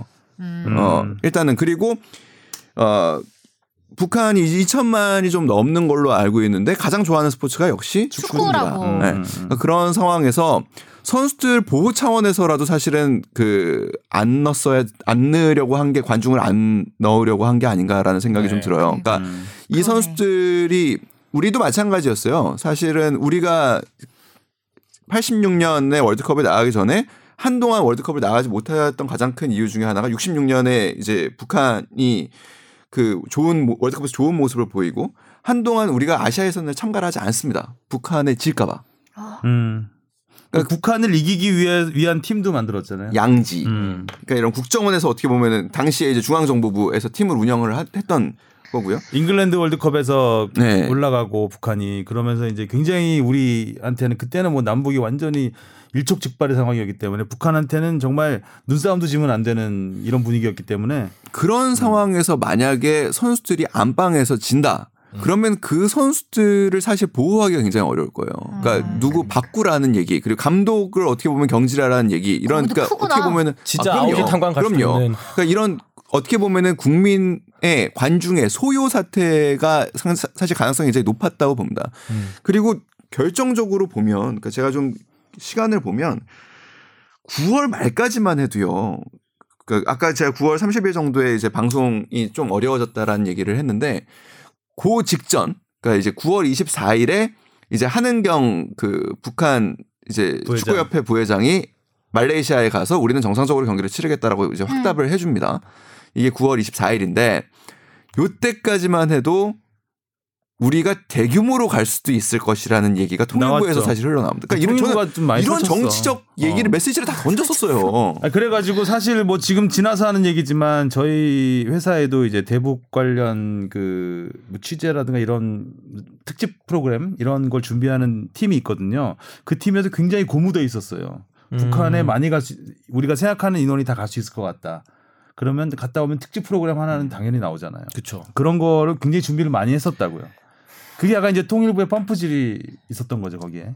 그러니까 북한도 처음에는 많이 넣었네요. 예. 그러니까 이거를 뭔가 그 이렇게 잘 해보려고 했던 게 분명해 보여요. 그러니까 그래서 우리가 치- 그 같은 조에 들어가는 게 결정된 게 7월 17일입니다. 그리고 바로 뒤에 7월 22일에 관광 상품을 판매하기 시작합니다. 그거를 고려 여행사에서. 네, 9월까지 팔았어요. 음. 그, 그 티켓도 팔았잖아요. 팔- 팔았죠. 그러니까요. 근데 이제 무관중으로 바꾸고 관광 일정에서 그 축구 관람이 이제 다른 빠진 거. 빠진- 다른 걸로 빠졌다. 대체된 다른 걸로 거죠. 대체가 된 거죠. 그러니까 외국인들은 가긴 갔다고 들었어요. 음. 평양으로. 음. 대부분 그러니까 중국 결국에는- 사람인데 그 시, 9월 말부터 아주 급변을 한 건데 음. 그런 게 작용을 했던 것 같다라고 저는 봐요. 그러니까 역대로 보면 우리 선수들의 팀 분위기 그리고 팀 경기력이 어 사실 지난 그 러시아 월드컵 독일전부터는 해서 굉장히 올라가 가파르게 올라가고 있는 상황이잖아요. 거기에 대한 좀 부담을 느끼지 않았던 거 음. 아닌가라는 생각이 들어요. 그리고 맞아요. 결국에 이 모든 게 결정이 된 거는 사실 스리랑카전 이후라고 봐야 되거든요. 음. 그러니까 스리랑카전 8대 0에 어떻게 보면은 그런 그리고 우리나라의 지금 분위기 이런 거는 다 모니터가 되고 있거든요. 그러니까 실제로 8월 20일 정도만 하- 하더라도 수백 명의 붉은 악마가 원정원을 갈 수 있다라는 기사가 국내에서 나오기도 합니다. 음. 그러니까 이런 거를 봤다면 좀 부담스러웠겠죠. 음. 9월 중순 중순쯤이었나요? 그, 어, 9월 말이 되기 전에 이제 중계권 협상 이제 하면서 처음에 이제 하기로 결정을 처음에 하고 이제 뭐 신문에도 많이 나오고 뭐, 뭐 이런저런 남북 대결에 관한 소식들이 이제 많이 나왔잖아요. 네.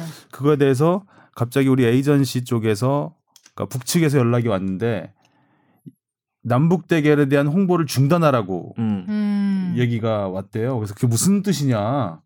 아니, 되게 경기하는 거에 대한 홍보를 중단하라니. 그래서 저희가 이제 그 중계권 대행사한테 온 들은 말이기 때문에 우리는 중계하는 입장에서 중계 얘기를 가- 가급적 안 했어요. 음. 혹시 얘네들이 변심해갖고 못하게 음. 할까봐. 할까봐. 굉장히 조심. 그럴 수 있죠. 네, 그래서 우리가 경기 전날 최종 무산됐다고 그날 딱 한 번 리포트 하고 말았거든요. 신문이나 이런 데서는 그 전부터 무산될 거라고 네. 계속 썼지만 네. 우리는 얘기를 안 하고 있다가 그런 걸 봤을 때 우리는 어, 돈을 더 요구하나? 음. 이런 생각을 했었는데 아마 그 9월 중순 그 시점부터 이 무관중에 대한 생각을 하지 않았을까라는 생각도 들어요. 네, 그런 것 같아요. 이거를 너무 외부로 알리는 알리고 싶지 거를 알리고 싶지. 않은 거죠. 음. 어, 그러지 않았을까. 그래서 그때부터 그 그들은 북측은 아마 중 생중계를 허락하지 않겠다라는 마음이 어느, 어느 정도 음. 그때부터 좀 굳어지지 않았나라는 생각이 들어요. 음. 지나고 보니까 음.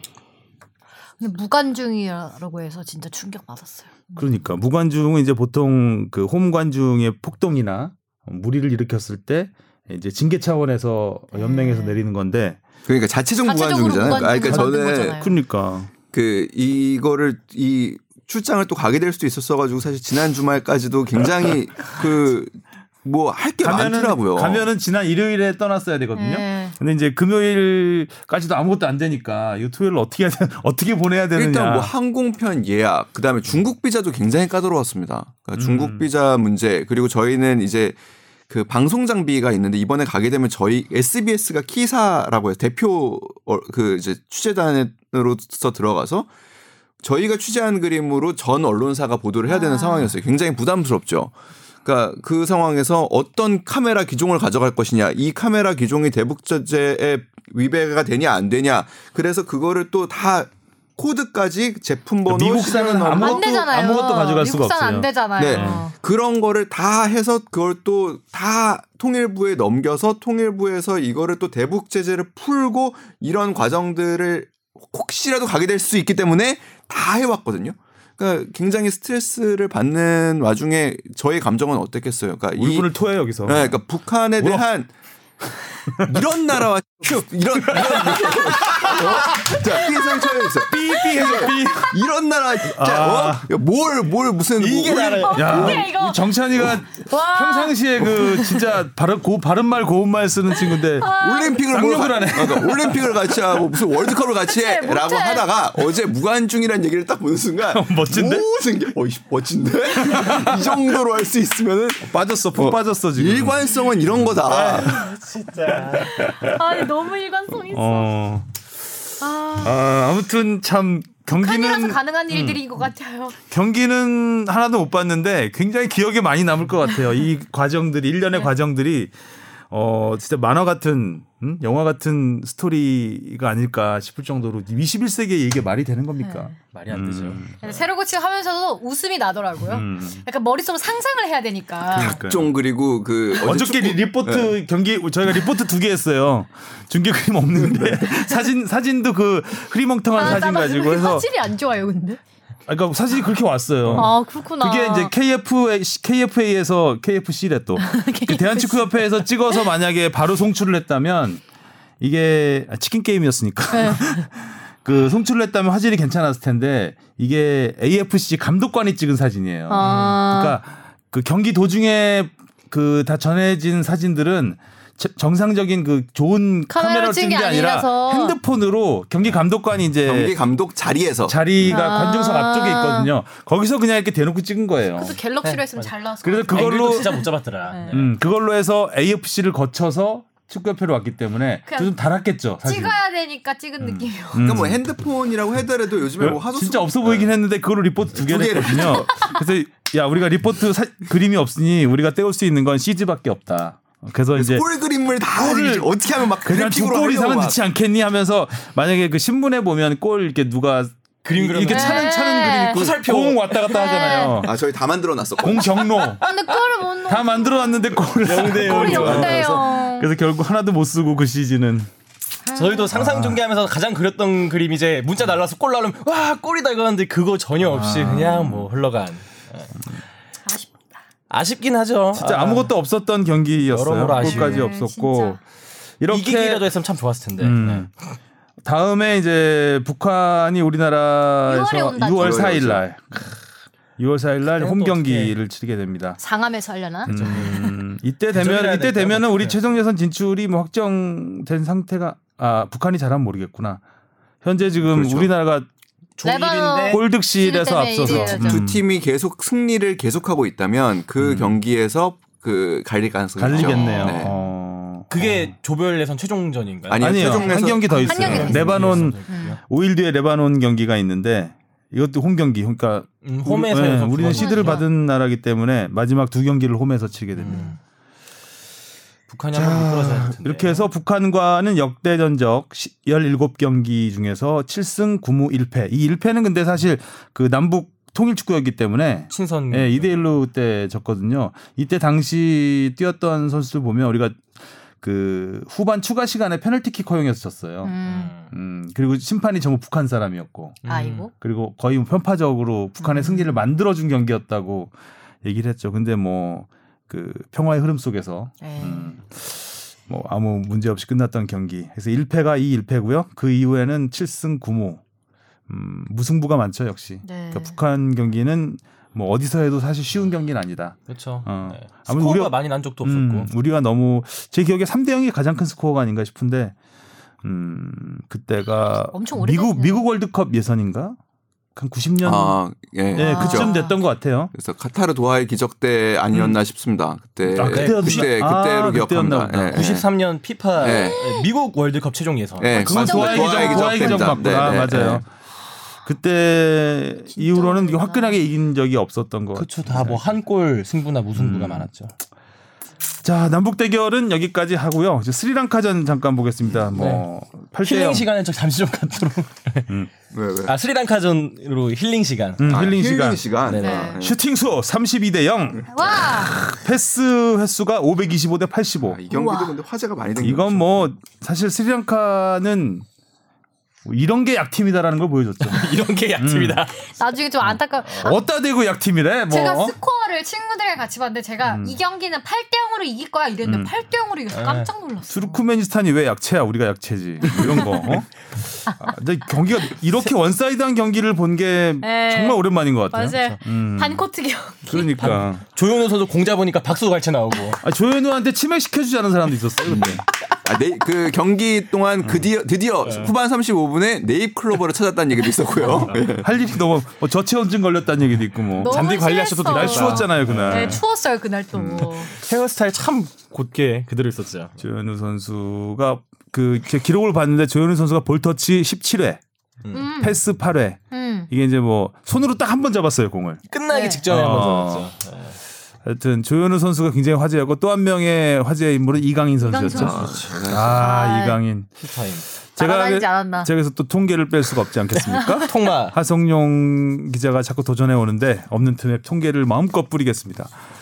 어, 패스가 68회. 두 번째로 많았어요. 백승호 선수가 기록 사실 경기상에서는 백승호 선수가 그렇게 막 눈에 눈에 띄지- 띄진 눈에 않았는데. 띄진 않았는데 기록상으로는 백승호 선수가 굉장히 많이 볼 터치도 하고 볼 배급도 했던 것 같아요. 오. 한 거로 나와요. 그래서 어, 백승호 선수가 가장 많은 볼터 저 패스를 해서 91회고요. 오, 많이 했다. 두 번째가 이강인 선수 68회입니다. 볼터치는 이강인 선수가 가장 많았어요. 321회. 와. 백승호 선수가 294회로 음. 그 다음이었고 위치가 패스 성공률이 이강인 선수 92.65%. 와. 패스가 기가 막혔잖아요. 기가 막혔죠. 그렇죠. 패스 관련 기록은 거의 이강인 선수를 따라올 수가 없어요. 다른 근데 또. 패스 성공률을 높게 네. 봐야 되는 게 도전적인 패스도 되게 많이 했단 음. 말이에요. 어. 그래서 침투 패스가 12번 시도해서 8회 8번 성공했어요. 그러니까 침투 패스가 8번 가장 많았고 두 번째로 많은 선수가 남태희 선수인데 네 4번이에요. 음. 어, 차이가 많이 나네요. 예, 남태희하고 이강인이 나란히 배치가 됐잖아요 이 경기에서. 근데 남태희 선수가 확실히 많이 폼이 떨어져 있다. 이강인 아직은. 선수에 비해서 음, 어. 그런 모습이 많이 보였었고 또 key pass 슈팅으로 연결된 패스가 6개나 돼요. 와. 이강인 선수가 거기 중에 이제 어시스트가 하나 있죠. 네. 네. 황희찬 선수 음. 골. 음. 그리고 크로스를 10번 시도해서 5번 성공. 가장 많이 성공을 했고. 그다음에 패스를 누구와 주고 받았는지를 좀 봤는데 홍철 선 홍철 선수하고 왼쪽 왼쪽 그러니까 홍철 선수가 이날은 사실상 그 저- 전방 날개처럼 움직였기 그렇지. 때문에 거의 뭐 앞에 있었죠. 예, 예. 네. 그 아무래도 그러니까 이게 밀, 상대 밀집 수비를 푸는 정석입니다. 그러니까 상대가 이강인이 찔러주고 홍철이 달려가면서 사이드로 사이드로 겨- 공을 무조건 뿌려야 돼요. 음. 그러면 공 그 공간이 벌어지죠. 벌어지니까. 벌어지죠. 음. 그럼 그때 안으로 넣어서 네. 이제 결, 결과를 내는 거니까. 정석대로. 예. 네. 어, 그래서 홍철 선수가 어시스트 두 개 기록했잖아요. 그래서 홍철 선수한테 가장 많은 패스, 자기 패스의 27%를 홍철 선수한테 줬고, 그 다음에 가장 이강인 선수가 만, 이강인 선수한테 패스를 많이 한 선수는 백승호 선수. 음. 잘- 백승호 선수 패스의 28%가 이강인 선수에게 음. 갔습니다. 네. 그래서 대충 연결 고리를 보면 백승호, 이강인, 백승호 선수가 그 수비형 미드필더 쪽에 있었잖아요. 네, 이렇게, 그러니까 연결이 이렇게구나. 백승호, 이강인, 홍철, 홍철, 이렇게. 이 방향으로 가장 많이 그러니까 왼쪽으로 많이 움직인 거죠. 그리고 뭐 수비가 약하다는 지적을 많이 받았는데 뭐 이 경기만큼은 수비를 얘기할 수가 없는 경기이긴 했어요. 안 했잖아요. 할 일이 없었어요. 음. 근데 재밌는 그 기록은 있더라고요. 그래서 그 골차단. 공차단. 네. 예. 차단이 가장 많이 했어요 이강인 선수가. 그렇죠. 미드필드에서 차단을 한 거죠. 발로 뺏은 거죠. 그러니까 이런 거 보면은 그날은 누구보다 가장 투지가 넘쳤던 것 같아요. 그러니까 음. 동기부여가 많이 됐던 그래서 북한전 네. 밀집 수비를 깨 어떻게 깨느냐를 보, 보여준 정석적인 플레이를 많이 했잖아요 이강인 선수가. 네. 일단 볼키핑이 굉장히 좋고 네. 점- turning. 예, 그 찔러주는 공간을 잘 찾아 들어가는 그 패스 그런 것들이 좀 그래서 줄 북한전에서. 후반전에 한번 교체 투입해서 좀 가능성을 더 볼 수 있지 않았을까 생각했는데 아무래도 아직 그 분... 이, 예, physical이 좀 약하고 하다 보니까 그 북한의 5대5 경기면은 쉽진 않았을 어. 것 같아요. 네. 북한의 거친 몸싸움에 네. 예, 좀 불안 요소도 좀 있지 그런 걸 좀 고려하지 않았나 네. 생각이 됩니다. 아, 심판 판정도 좀 이때 손흥민 아, 선수라든가 손흥민 선수가 그렇게 화내는 모습 좀 전에 이정찬 기자 욕 욕하는 모습 보는 것과 같은 느낌이었는데 네. 벤투, 감독님도 완전 벤투 감독도 극대노였죠. 제일 재밌었어요. 그때 손흥민 선수 경고 줄 때 그 벤투 감독이 심판이 한번 나 손흥민 경고 한번 줬다 이거 자랑하려고 네. 말도 좀- 좀그 세게 했죠. 이란 감독이 네. 서- 나 서울에 와서 어. 그러니까 손흥민에게 경고 한번 줬다라는 거를 알리기 위해서 한 것 같다라고 하는데 사실은 뭐 그 벤투 감독이 그 이- 인터뷰 보면은 그렇게 뭐 제스처도 그렇게 많은 감독은 아니거든요. 근데 그 이야기를 할 때쯤에는 그 통역이 안 돼서 무슨 말하는지도 모르겠지만 음. 굉장히 흥분을 해 있다라는 거는 분명했어요. 그래서 야 이거 뭔가 그때는- 재밌는 말이 나오겠다라는 생각은 하고 있었죠. 재밌더라고요. 근데. 음. 그때 손흥민 선수의 퇴장 사유가 정확히 어떻게 된 퇴장이요? 경고, 경고. 아, 경고 참. 근데 큰일 이거는. 그 조금은 손흥민 선수에게도 귀책 사유가 저는 있다고 봅니다. 그러니까 물론 그러니까 벤투 감독 벤투 감독 말도 일리가 있어요. 그 지구상의 어떤 팀이 홈에서 있는데. 홈에서 네. 6대 0으로 이기고 있는데 그것도 시간이 뭐 아주 뒤늦은 시간도 아니고 네. 이 상황에서 그러니까 정황적으로 시간을 그렇지. 네. 끌었을 가능성은 없다라는 말에 동의. 하지만 근데 그 경고를 주는 과정에는 일리가 있는 심판의 음. 행동들이 있습니다. 그러니까 지난 6월부터 규정이 바뀌었잖아요. 네. 과거에는 반드시 중앙에 와. 중앙으로 와서 나가야 되지만 지난 6월부터 가까운 쪽으로 나갈 수 나가라고. 있게 했어요. 그 이유가 하나예요. 경기를 더 많이 하라는 거예요. 그러니까 그런 부분에서 심판이 몇 차례 퇴장 경로를 지정해 줍니다. 네. 일로 나가. 근데 손흥민 선수가 계속 가운데로 가요. 박수를 치면서 일로 가요. 가라. 그래서 거기서는 어떻게 보면은 심판의 구두 경고에 대한 불복으로 보고 경고를 줬다라는 점에서 일리는 그러니까 이해는 할 수 있다라고 네. 생각합니다. 그리고 굉장히 아쉬운 사실은 옐로 카드죠. 그러니까 왜냐하면 굉장히 중요. 아 전에 뭐 하성룡 기자가 자세하게 설명을 했지만 옐로 카드는 누적이 되잖아요. 그래서 네. 정말 막 예를 최종 들어서 예선까지 가거든요. 여기. 네 아, 최종 예선까지 어. 가면 진짜 그러니까 이게 어떤 나갈 또때 경고 괜히 받은 될지 거지. 모르고. 아쉽죠. 그래서 뭐 일부 팬들은 일부에서는 그걸 빨리 소멸을 시켜야 된다. 음. 그러기 위해서는 다음 투르크 투르크 투르크메니스탄전에서 골을 넣고 우통을 벗어서 경고를 한 장 받으면 두장 돼서 없었어. 그 다음 경기 안 나가면 안. 되거든요. 네. 그러니까 그 다음 경기가 스리랑카 원정이에요. 안 가도 되잖아요, 거기는. 그러니까 그 경기 쉬고 시기고 최종 다음에 예선으로 가면 아. 음, 소멸을 시킬 수 있다라는 뭐 우스갯소리 있었는데 지금 여기도 다 어, 좋은 방법 같아요. 우통 까고 받는 음. 거. 네. 하고 그때 또 심판 판정으로 많이 나왔던 게 백승호 선수가 가슴팍에 어, 가슴 아, 팍 네. 맞았는데 정갈킥. 멍들었다면서요. 아니 그거는 원래 경기 보면서 스리랑카 팀이 워낙 대패하고 있으니까 짠하다. 아 짠한데 열심히 뛰네 이러면서 아 근데 좀 거칠더라고요. 갈수록 네. 그 그거 보면은 이제 좀 분노한 사람이 많았죠. 음. 근데 그게 정확하게 이런 부분입니다. 그러니까 아까 얘기했던 카타르 심판이 너무 경기를 자주 끊었다는 얘기가 뭐 저 보지를 못해서 어떤 부분인지는 잘 모르겠지만 이 심판이 키운 거예요. 저는 키운 거죠. 키운 거예요. 그러니까 분명 너무 안 불어요. 너무. 네. 네. 좀 앞에서-. 어. 맞아요, 맞아요. 앞에서 스리랑카 선수들의 제법 거친 플레이, 근데 하지만 의도하지 않았던 거친 플레이가 나왔을 때 경고를 줘야 되는데 그러지 않은 경고나 파울을 선언하지 않는 장면이 반복됩니다. 그러면 선수들의 입장에서는 여기까지는 된다라고 생각을 음. 합니다. 그렇죠. 네. 음, 뭐 모든 스포츠가 마찬가지 아니겠어요. 심판 판정이 그러니까 사람이 하는 거기 때문에 성향이 다 있거든요. 음. 뭐 야구에서 스트라이크 볼 판정도 스- 심판마다 달라요. 스트라이크 존이. 그리고 반칙의 기준도 이 정도면 뭐손 안 쓴. 거야 하면서 핸드볼 안 보는 심판도 있는 것이고 그런 면에서 이날 스리랑카전은 심판이 거의 뭐 잤다 운영을 잘 못한 네. 거죠. 본인도 경기에 관람하고 있는 느낌으로. 음. 예. 호각을 안 가져왔는지 안 보더라고요 계속. 약간 그러니까 골이 너무 많이 나는 거에 대한 짜증이 났던 모양이에요. 그러니까 그러지 않고서야 이렇게 할 수는 없는 것 같고 그리고 이 경기에서 사실 어, 재밌는 뒷얘기도 나왔던 것 중에 하나가 손흥민 선수가 하프타임 때 그러니까 5대 0에 만족하지 말고 그러니까 더 공격을 해서 넣을 수 있는 한 넣자고 얘기를 했다고 하죠. 그러니까 그런 게 우리가 진짜 아시아의 강팀이라면 그런 자세는 굉장히 좋은 자세라고 생각합니다. 그래서는 김신욱 선수가 무려 4골이나 또 터트리기도 했고요. 음.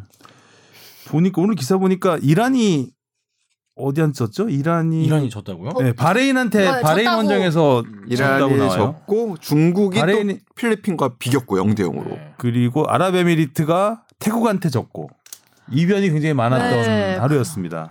아, 그런 거 치면 그래도 북한 가서 나름 잘 그러니까 원정 경기가. 정말 쉬운 게 네. 아니에요. 네.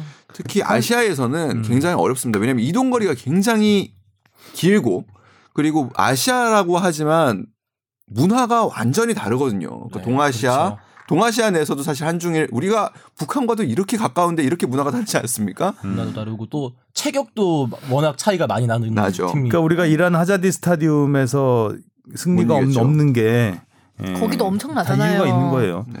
사실 뭐 지난 러시아 월드컵 최종 티켓을 이- 이란에서 0대 0으로 비기고 났던가요?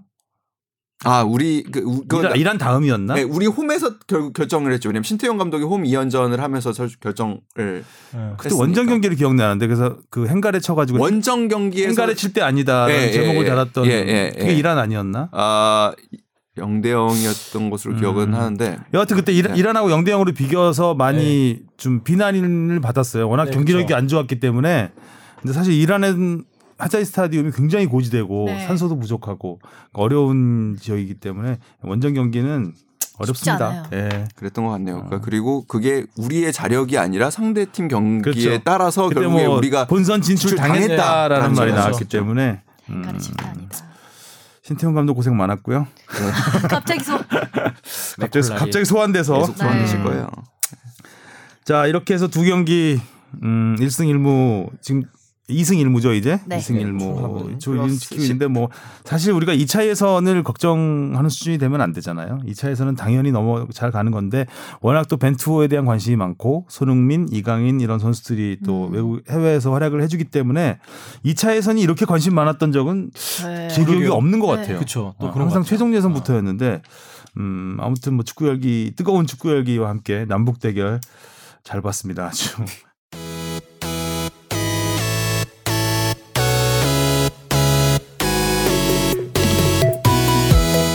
지금 축덕 속덕을 듣고 계십니다.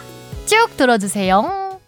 자 오늘은 저희가 음, 남북 대결 관계로 하루 늦게 하면서 잠깐 비는 시간에 살짝 들어와서 녹음을 하고 있잖아요. 네. 그 시간이 많지가 않아요. 방을 빼줘야 됩니다. 그래서 지금 청취자 의견을 빨리 정리를 다할 하고 수 있을까요? 에, 하는 데까지 하는 데까지 네. 하고 마무리를 하겠습니다.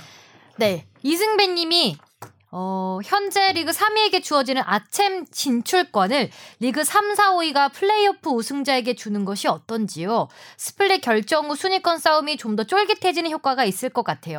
그리고 승강 플레이오프도 현재 방식 말고 K리그 1 11위, K리그 2 2위, 3위, 4위가 한 번의 플레이오프 방식으로 진행하는 게 더 흥미진진한 리그가 될 것 같습니다. 라고 이제 K리그 플레이오프 제도에 대해서 아이디어를 주셨어요. 음, 그러면 FA컵을 없애자는 얘기인가요? FA컵 우승자. 근데 저는 음. 이 부분에서는 그래서 저만의 갖고 있는 아이디어는 뭐냐면 그러니까 사실 벨기에 축구협회가 막 그런 식으로 해가지고 막 스플릿을 막 여러 개 나누고 막 그래서 밑에서도 유럽 대항전 내보내고 막 음. 이런 거를 하거든요. 음. 우리가 AFC컵 대회를 참가를 했으면 좋겠어요. 그러니까 지금 음. 북한이 결승에 올라가 있는 그러니까요. 예. 그 유럽도 챔피언스리그 가는 그 상위권 팀들이 가고 그 밑에 바로 밑에 팀들이 유로파리그를 네, 가잖아요. 가잖아요. 네. 어, 그래서 AFC컵 같은 데를 참가를 참여하면, 하면 어. 그러면은 그 어떻게 보면 하위권 팀들한테도 뭐 나름 동기부여가 될 수 있고 음. 뭐 하는데 AFC에서 원치를 않는다고 해요. AFC가 음. 우리 K리그의 수준이 너무 높기 때문에 근데 저는 꼭 그렇게 그러니까 AFC 그러니까 우리의 수준이 낮다는 게 아니라 뭐 지금 AFC컵 결승이 이제 남았죠. 그래서 평양에서 결승전이 열리고 김일성 경기장에서 열립니다. 어, 또 그리고? 이제 예. 425 팀이 이제 올라갔는데 뭐 관중 오겠죠 그 경기랑. 그치, 우리- 레바논 팀하고 하는 것 같은데. 네네. 또 레바논 팀이야 거기도. 아니 그러니까 저는 그게 그 불과 몇 년 전에 막 이제 뭐 그 70 뭐 분단 70년 뭐 이런 거 할 때 서울에서 뭐 박원순 시장이 경평전을 부활하겠다 뭐 이런 얘기들 많이 할 때 그러니까 정치적으로 안 했으면 좋겠어요. 네, 그러니까 그렇죠. 그런 의도적인 경평전을 할 게 아니라 뭐 예를 들어서 K리그 4위 팀 뭐 혹은 뭐 5위 팀이 뭐 AFC 컵 대회를 나간다. 그럼 자연스럽게 FC 서울을 비하하는 건 아니고요. 네, 거죠. FC 서울은 비하 5위를 할 거라는 얘기는 아니고요. 예를 들어서 그 5위 팀이 경평이 된다 이거죠. 경평이 될 수 있다는 어. 거죠. 어, 아니 뭐 이랜드가 나올 수도 있는 거고. 그럼요. 그럼요. 네. 음. 이랜드요? 그럴 수도 있다 이거죠. 이런 그렇습니다. 아, 재미있는 의견이에요. 네. 축구를 더 쫄깃쫄깃하게 아주 음. 그 승부사 기질이 있으신 것 같아 보면. 꼭 음. 그런 쉽게 토너먼- 주지 쉽게 주지 않겠다. 어, 아니, 한번 그 얘기가 이렇게 그러니까 우리 국민성에 어, 맞아. 플레이오프가 좀 맞다. 그쵸. 좀 네. 쪼는 맛이 있어야 된다. 역시. 사실 야구 안 보는 사- 싶은 거야 뭔가. 네. 야구 안 보는 사람도 플레이오프면 보는 사람이 있거든요. 음. 예, 뭐 한국 시리즈 할 때나 맞아요. 그리고 그때가 또 인기 많고. 이야기의 구조상 음. 에스컬레이팅 되는 구조가 사실 가장 재밌는 재밌지. 구조라고 네. 얘기 를 음, 하잖아요. 그래서 음. 이야기가 당연히 나오게 되고. 음. 되게 쫄깃쫄깃하게 더 보고 싶으신가 봐요. 자 이번에는 두 두 번째 거. 읽을까요? 네. 네, 축덕 숙덕 덕분에 추갈못에서 축구를 점점 알아가고 있는 30대 여성입니다. 평소 어, K리그 잘 못 가지만 A매치는 경기 때마다 경기장을 가고 있는데 이번에 이제 열린 좀 지난번에 보내 주셨나 봐요. 이번에 열리는 A매치 장소가 화성이더라고요. 예매를 하고 교통편을 찾아보니 마땅한 교통편도 없고 자차를 이용하자니 주차 공간이 부족하다. 오고 가는 음. 가- 오, 오고 가는 길이 상당히 불편할 거다. 오고 가는 인간들. 경기장 시야가 너무 별로라는 부정적인 얘기밖에 없네요. 그래서 질문은요. A매치 장소는 어떻게 선정하는 건가요? 장소 선정 시 많은 이들이 찾을 수 있게 접근성을 고려할 수는 없는 거겠죠? 물론 다양한 지역에서 개최해서 많은 사람들이 보면 좋은 거지만 뭔가 아쉬워서요. 라고 경기장 선정에 대해서 음. 질문을 주셨어요. 일단은 경기의 급을 봅니다. 사실은. 사이즈를 본다는 건가요? 그러니까 뭐 우리가 브라질이랑 하는데 화성에서 할 수는 없습니다. 음. 그- 상대 팀에 대한 그걸 보는군요. 네, 네. 그래서 관심도 음. 그리고 뭐 예를 들면 과거에 우리 최종 예선 한중전 이런 경우는 무조건 서울 서울 월드컵 경기장이 될 수밖에 없습니다. 그러니까 음. 뭐 그때 중국에서 막 관중이 2만 명이 온다는 최대한 얘기. 많이 들어와야 되는 네. 부분도 있고 네. 네. 관심을 끌기 위해서는 아무래도 서울에서 하는 게 그렇지 않다면 사실 지방 분산을 많이 하려고 하죠. 그러니까 지방의 의지가 굉장히 높고요. 일단은 그렇죠. 그러니까 지원을 받죠. 네. 지방 도시한테. 음. 유- 유- 지자체들이 강한. 의지를 갖고서 추진을 하고 있기 때문에 이번에도 화성이 사실상 거의 시리즈로 갖고 간 올림픽 거잖아요. 그쵸. 올림픽 올림픽 평가전과 함께. 대표팀 경기하고 함께 지은 지 얼마 안 된 거라고. 네, 얼마 안 됐죠. 예. 잘 지었다고. 엄청나게 멋지게 지어놨어요. 네. 좀 생뚱맞을 정도로 주변 환경과는 네. 우주선이 내려앉은 것. 같은. 아. 음. 예쁘게 되게 멋지게 지어놓은 네. 데라서. 그래서 화성에 에이. 그 이상한 거 좋아한다. 진짜 이상한 거 좋아해. 또 흐느낀다 또. 아, 너무 잘 무너져 쟤. 네. 우리 오늘은 안 무너지나 했는데. 우리 PD 또 오늘 아직 얘기할 타이밍이 없었어가지고 그러니까 분노할 틈만 있었어가지고. 약간, 약간 병뚜껑처럼 생겼거든요. 이렇게 그 코트 배구장인가요, 농구장인가요? 아, 배구장이 쓰기- 있죠. 예, 어, 예, 배구장이 이쪽에 있고 그 축구장이 이렇게 있어가지고 축구장에 이렇게 구멍이 뚫려 있잖아요. 지- 지붕이. 네. 그래서 약간 병뚜껑 오프너처럼 생겼어요. 오, 음. 특이하다. 그러면 이거 당연히 최종 결정은 KFC에서 결정을 하는 아니. KFC는 닭이라고 닭. 닭. 켄터키 프라이드 협회에서 아무래도 의심 없이 얘기했어요. 그러니까 너무 진지하게 왜냐면 헷갈린 게. AFC거든요. 아 시아 축구 연맹이 네, KFC랑 KFA인데 헷갈린 거죠? 아 어제 아, 술을 그래요? 더 깼나 보다. 축협 축협. 네, 축협에서 하고 그러니까 아까 지역에서도 돈을 주- 준다고 하신 건가요? 그러니까 지역에서 KFA한테 축협 신청을 하고 자기들이 거기서 지자체가 지원을 할 수밖에 거죠. 없습니다. 음. 아, 지자체의 지원이 필요하고 그리고 지역 축구 협회의 행정력을 위해서도 사실은 필요한 부분입니다. 음. 그래서 실사도 하고요. 뭐 네. 잔디 상태, 뭐 음. 관, 그 경기장 시설 같은 거 다 평가도 하고 부산이 굉장히 유치를 많이 그 전부터 하고. 싶어 했는데 네. 이 잔디가 잔디. 예, 네. 거기 공연을 많이 하거든요. 음, 아시아드 그래서- 경기장도 음. 어렵고 구덕도 어렵고 그래서 지금 계속 뭐 신축 얘기는 나오는데 쉽지는 않은 모양. 근데 뭐그 동아시안 컵 12월에 하는 시- 부산에서 네. 열리죠. 그래서 지금 부산도 지금 엄청 스포츠 이벤트 홍보에 열을 올리고 있습니다. 그러니까 지금 음. 그 연말에 부산에서 골프 대회가 하나 있고요. 음. 그 다음에 이제 동아시안 컵이 있고요. 음. 그리고 정찬성 선수의 또 UFC 경기가 있어서 부산시도 지금 엄청. 홍보 얼마 전에 광안대교에서 뭐 행사도 하고 막 그렇죠, 이랬잖아요. 그렇죠. 어, 광안대교에서 이정협 선수가 바다 뭐 위에 challenge 부표, 형식 뭐 부표 거 해놓고 했다고. 거기 공 차서 맞히는. 행사 그런 것도 했다고 해요. 어, 하고 부산의 그러니까, 아들. 예, 부산에 어, 부산 애들 김문환 아닌가? 누가 취재 김문환이 이제 거기 가야 되니까 얼마 전에 했잖아요 행사를. 김문환 선수는 대표팀에 뽑혀서 갈 수가 없었고 부산에 가면 꼭 KFC를 네. 먹어야겠네요.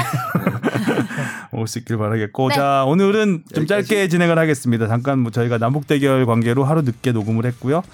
어, 뒷얘기 이런 저런 얘기 알아봤습니다. 자 네. 고생하셨고 다음 주에 아, 오늘 청취자 질문 저희가 좀 더 있었는데 네, 시간, 시간 관계상 여기서 아, 마무리하도록 무엇이든 물어보세요. 앙도 아유 못했네요. 놓쳤네. 자 우리 끝날 때 그럼 다 같이 축덕숙덕 수고하셨습니다.